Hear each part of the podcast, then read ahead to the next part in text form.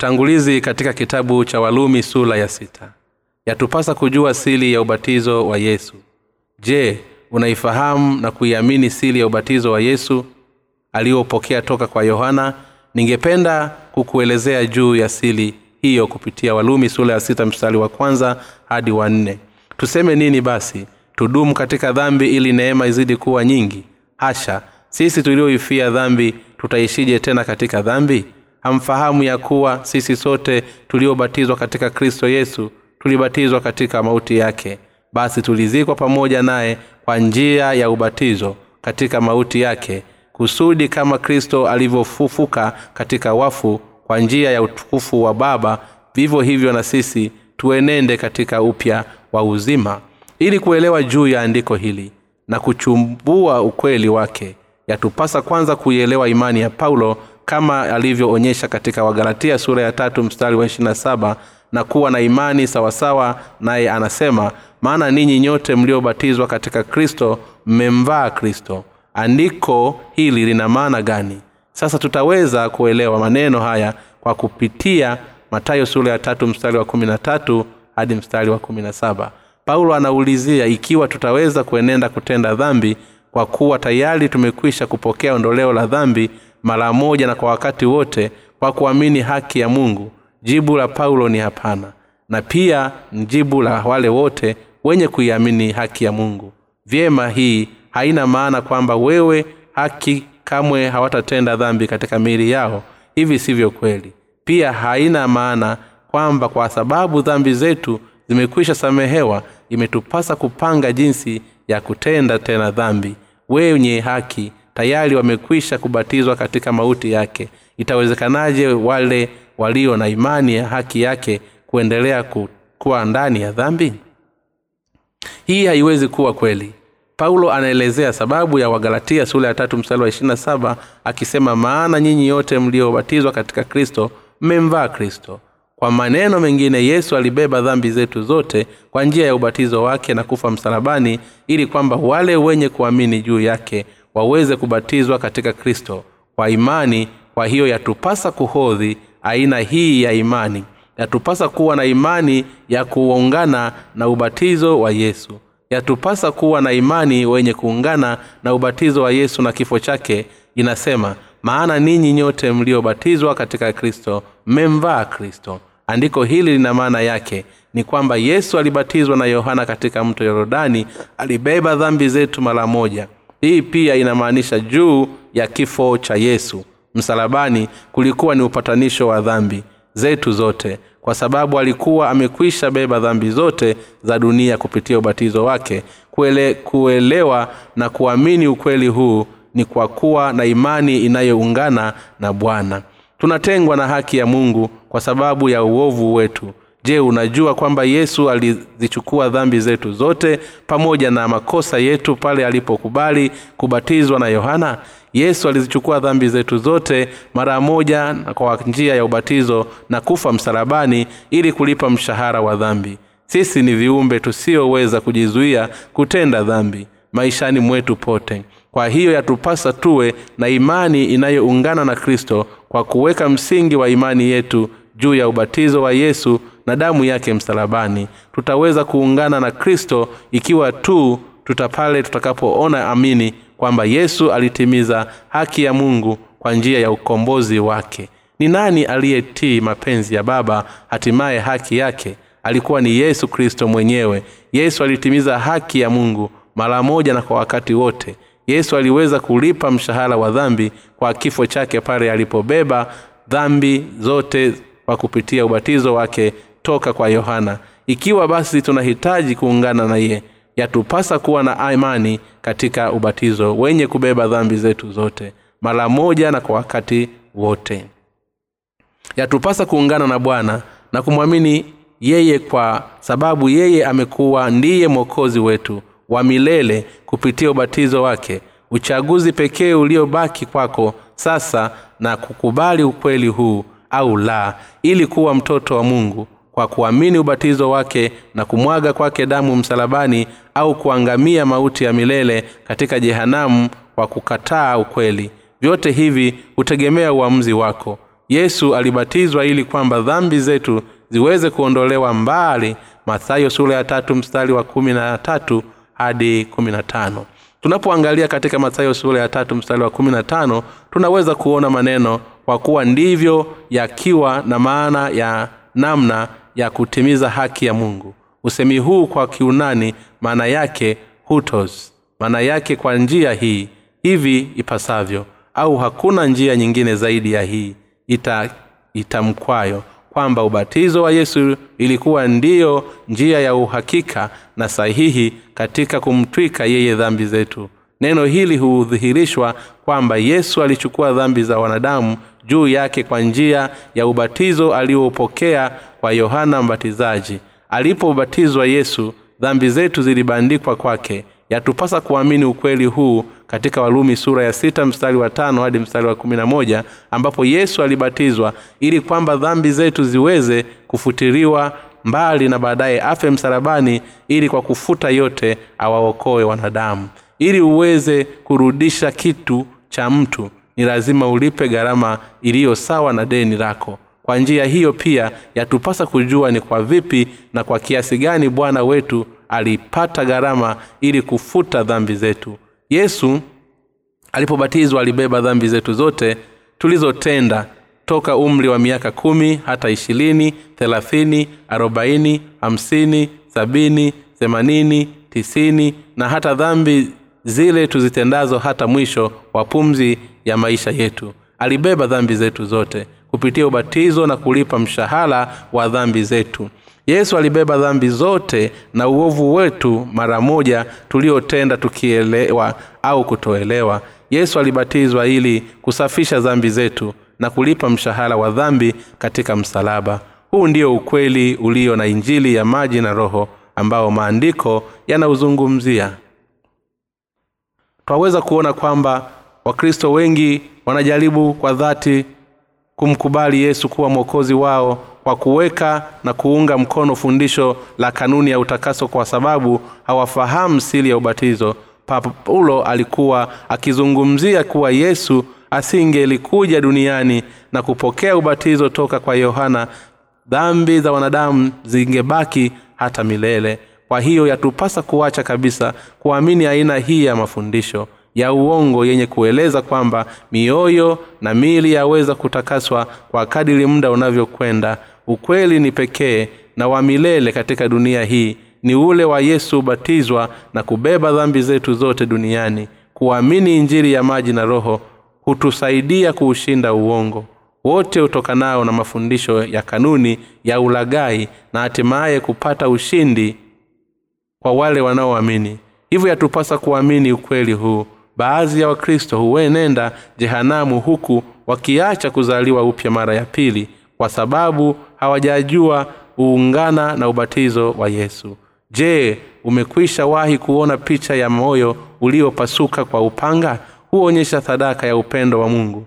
Mungu anatupenda sana hata kumtoa kwa dhambi zetu zote kwa njia ya injili ya maji na roho. Kwa maana jinsi hii mungu aliupenda ulimwengu hata akamtoa mwana wake wa pekee ili kila mtu amwaminie asipotee bali awe na uzima wa milele. Yohana sura ya tatu mstari wa kumi na sita. Ya ukubali upendo wa yesu aliyotupatia kwa kubatizwa na kumwaga damu yake yote pale msalabani.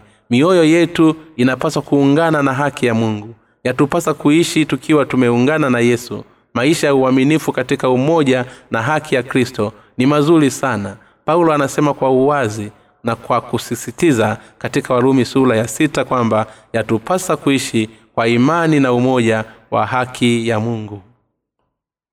Kama paulo asemavyo katika warumi sura ya saba mstari wa ishirina tano je unaitumikia au la? Na ndiyo maana sisi kama paulo wakati wote tuna mioyo yenye kuungana na haki ya mungu. Itokea nini kama hautoungana na moyo wako na haki ya bwana. Uharibifu utatokea moja kwa moja. Wale wenye kuungana na haki ya mungu huishi maisha ya umoja na kanisa lake. Ukiamini haki ya mungu basi ni lazima uungane na kanisa lake pamoja na watumishi wake. Mwili mara zote hujaribu kuitumikia sheria ya dhambi. Hivyo basi yatupasa kuishi kwa imani mara kwa mara tukitafakari juu ya haki ya mungu kila siku na ndipo tutakapoungana na bwana. Ndiyo maana bibilia inasema kwamba mnyama anayecheua na kutufanya ndiye safi asiye najisi. Warawi sura ya kumi na moja mstari wa pili hadi mstari wa tatu. Ungana na haki ya mungu. Je unahisi nguvu mpya ikikuijia au la? Jaribu kuungana na haki ya mungu. Sasa hebu kwa mfano umekwisha ungana moyo wako na ubatizo wa yesu. Sasa basi je bado una dhambi au la? Ndiyo sina. Basi na tumefufuka pia. Tunapoungana na kristo dhambi zetu husafishwa. Tunakuwa tumekufa msalabani naye na kufufuka toka kifoni naye pia. Hata hivyo nini kitokeacho pale tusipoungana na kristo? Unazungumzia nini? Oh sawa. Unazungumzia juu ya ubatizo wa yesu ina maana katika agano la kale ilikuwa ni lile tendo la kuwekea mikono juu ya sadaka ya dhambi na sasa katika agano jipya ni ubatizo wa yesu kwa yohana na ndiyo ilivyo sasa. Lakini sasa ni lipi la muhimu? Katika hili kiasi kila mtu ulihitaji mkazo? Wale wote wenye kuamini ubatizo wa yesu kwa nadharia tu hawana imani ya kweli. Hivyo hatimaye huachana na ukristo mwisho imani ya kinadharia kama ilivyo taarifa ambayo hujifunza mwanafunzi katika shule toka kwa mwalimu. Haitoshi kupokea haki ya mungu lakini wapo wanafunzi ambao kwa kweli huwaheshimu walimu wao na kujaribu kuingia tabia za uongozi wa walimu. Tusikubali maneno ya mungu kama sehemu ya elimu na ufahamu bali tuyaweke moyoni mwetu pamoja na tabia ya kristo upendo na neema na neno lake la haki yatupasa kuachana na hamu ya kujifunza juu ya elimu au namna ya ufafahamu pale tunapofundisha neno la mungu. Fikiria za wale wote tayari wamekwisha jiunga kwa kina na neno la mungu. Hudhaamilia kumtumikia bwana na hata kuwa na usharika mzuri naye. Pia hawawezi kuyumbayumba kirahisi na mazingira hawaenendi na mazingira ila waweza kufanikiwa amri kuu lakini mambo madogo huwaathiri wale ambao bado hawajaunganishwa mioyo yao na yesu. Yatupasa kuwa na imani iliyoungana na haki ya mungu. Tusiachilie mioyo yetu kuyumbishwa na mambo madogo madogo ya dunia. Wale wenye kuunganishwa mioyo yao na kristo walibatizwa katika yesu wakafa naye msalabani na kufufuka naye ili waokolewe kwa dhambi zao zote. Sisi si watu wa dunia hivyo yatupasa kuamini yatupasa kuungana na haki yake ili kumridhisha yeye aliyetuita kwa watumishi wa haki yake. Ikiwa tutaungana na haki ya mungu mioyo yetu wakati wote itakuwa na amani na kujawa na furaha kwa kuwa nguvu ya bwana itakuwa yetu. Twaweza kuishi kwa baraka kuu kimaisha kwa sababu mungu hutujaza baraka zake tere pamoja na nguvu za uungu wake uruhusu moyo wako uungane na haki ya mungu. Ndipo utakapoweza kuungana na watumishi wake kama mimi na kuwa na imani thabiti katika neno lake kupitia ushirika wa hiari na kuitumikia kazi yake. Kwa bidii bwana amekwisha takasa zambi zote ingawa imani yako yaweza kuwa ndogo kama punje ya radari. Endelea kuungana naye hasa kwa ubatizo wake ingawa haujitoshelezi namshukuru mungu kwa kutupia imani ya muunganiko na bwana kupitia ubatizo wa yesu na damu yake msalabani. Yatupasa kuungana na mioyo yetu na bwana. Tokea sasa hadi pale tutakapokutana naye. Binafsi sisi dhaifu hivyo yatupasa kuungana. Je umegundua imani ya kuungana moyo wako na haki ya kristo ilihitimizwa? Je unayo imani yenye kuungana na ubatizo wa yesu ya kupasa sasa kuwa na imani yenye kuungana na ubatizo wa yesu. Na damu yake iliyomwagika pale wale wasio na imani hii watashindwa kuokolewa hatimaye kuishi maisha yasiyo ya imani. Hivyo haki ya mungu ni muhimu kwa maisha yako. Kuungana na bwana huleta baraka ya ondoleo la dhambi. Ni hatimaye kuishi ukiwa mtoto wa mungu kupitia imani ya haki ya mungu.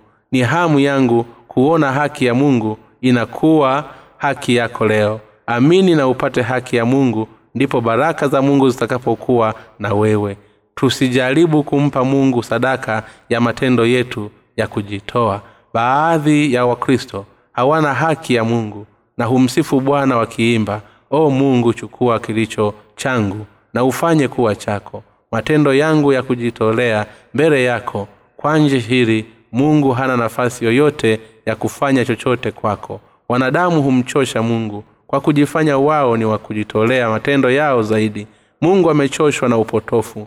Huu wa kujitolea kwa sadaka na matendo wao humsihi mungu. Waopokea haki zako za binadamu. Huduma wakimlilia bwana. O mungu pokea kujitoa kwetu. Sadaka huku wakitenda kazi za kanisa kama vile kufagia kuosha sakafu kufanya maombi kuimba mapambio na hata kula chakula. Hii inatia dosari kwa wakristo wengi siku hizi. Wakristo wengi humsihi yesu kuyajali matendo yao ya kujitolea kimwili huku hawajui haki ya mungu au hata kuamini. Yatupasa kuachana na kujitolea huku kimwili na kuanza kuikubali na kuielewa haki ya mungu ambayo ndani yake umo ubatizo wa yesu na damu yake msalabani.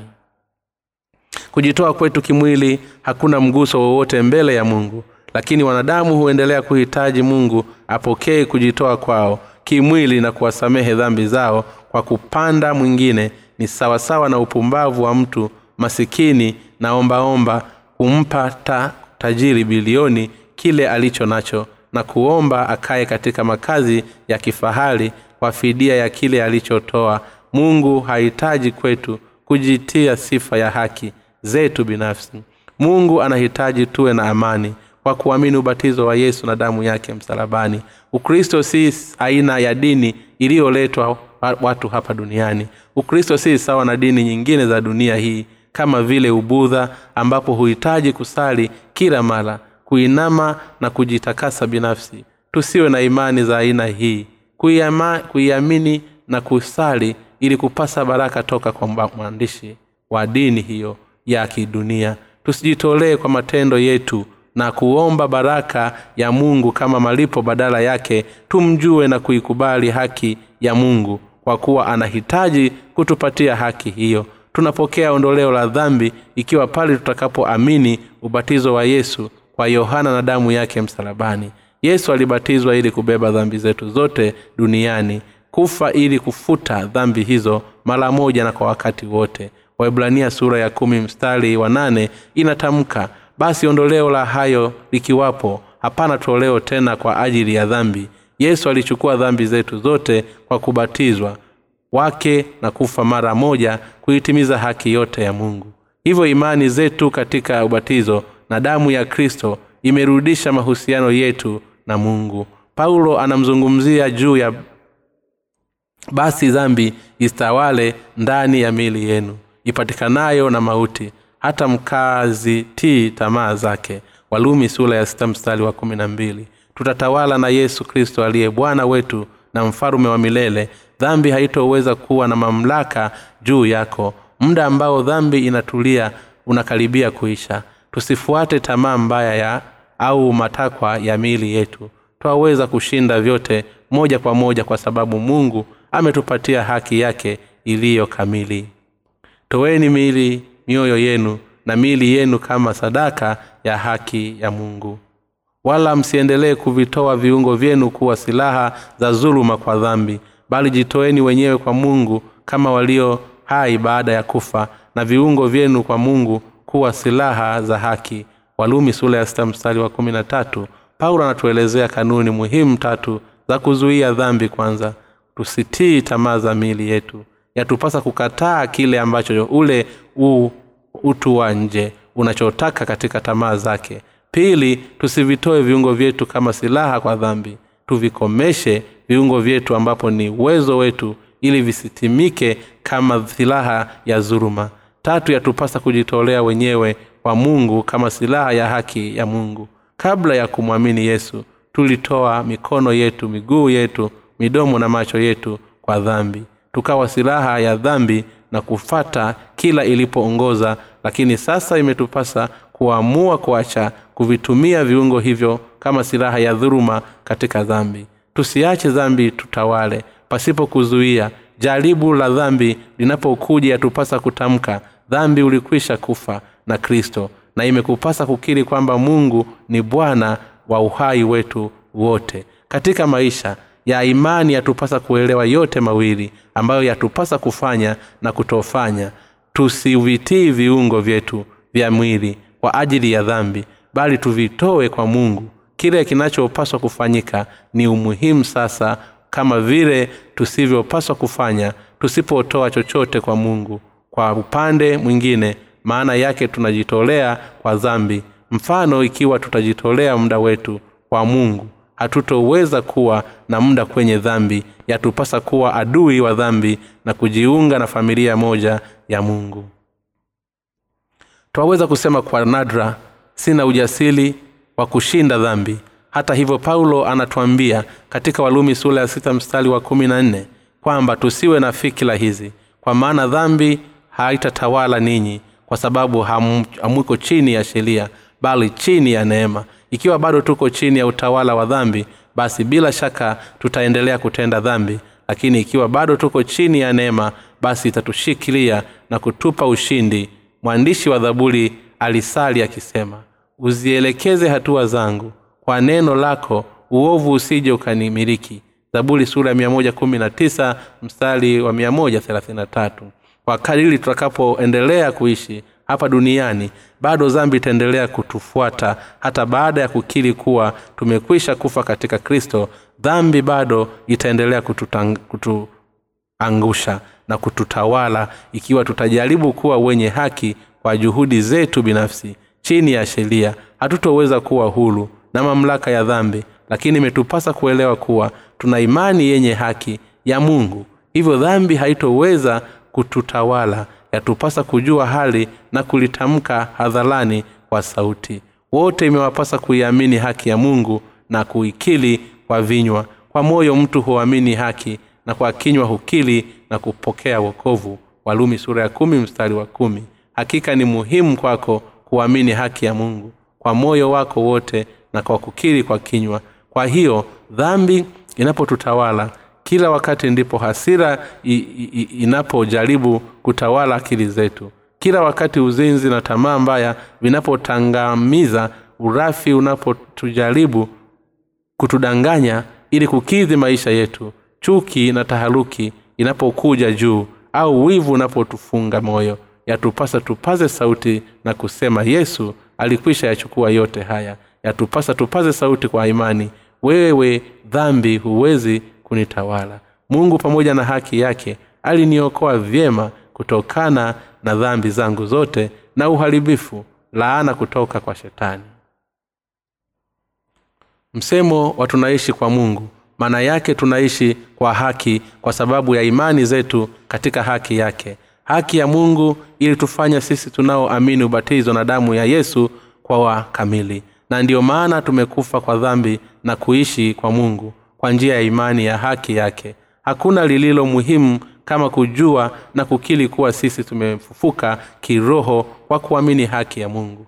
Paulo alisema kwamba dhambi ilipozidi neema ikawa nyingi. Walumi sura ya tano mstari wa ishirini. Ndipo watu hawakumwelewa na kusema kwamba mtu imempasa kutenda dhambi zaidi ili neema iongezeke. Lakini paulo aliwa, aliwasahihisha mambo bado hayatokwisha baada ya kukamilika. Ubatizo wa wanadamu dhambi za kidunia zitazunguka na kujaribu kukuangusha moyo wako.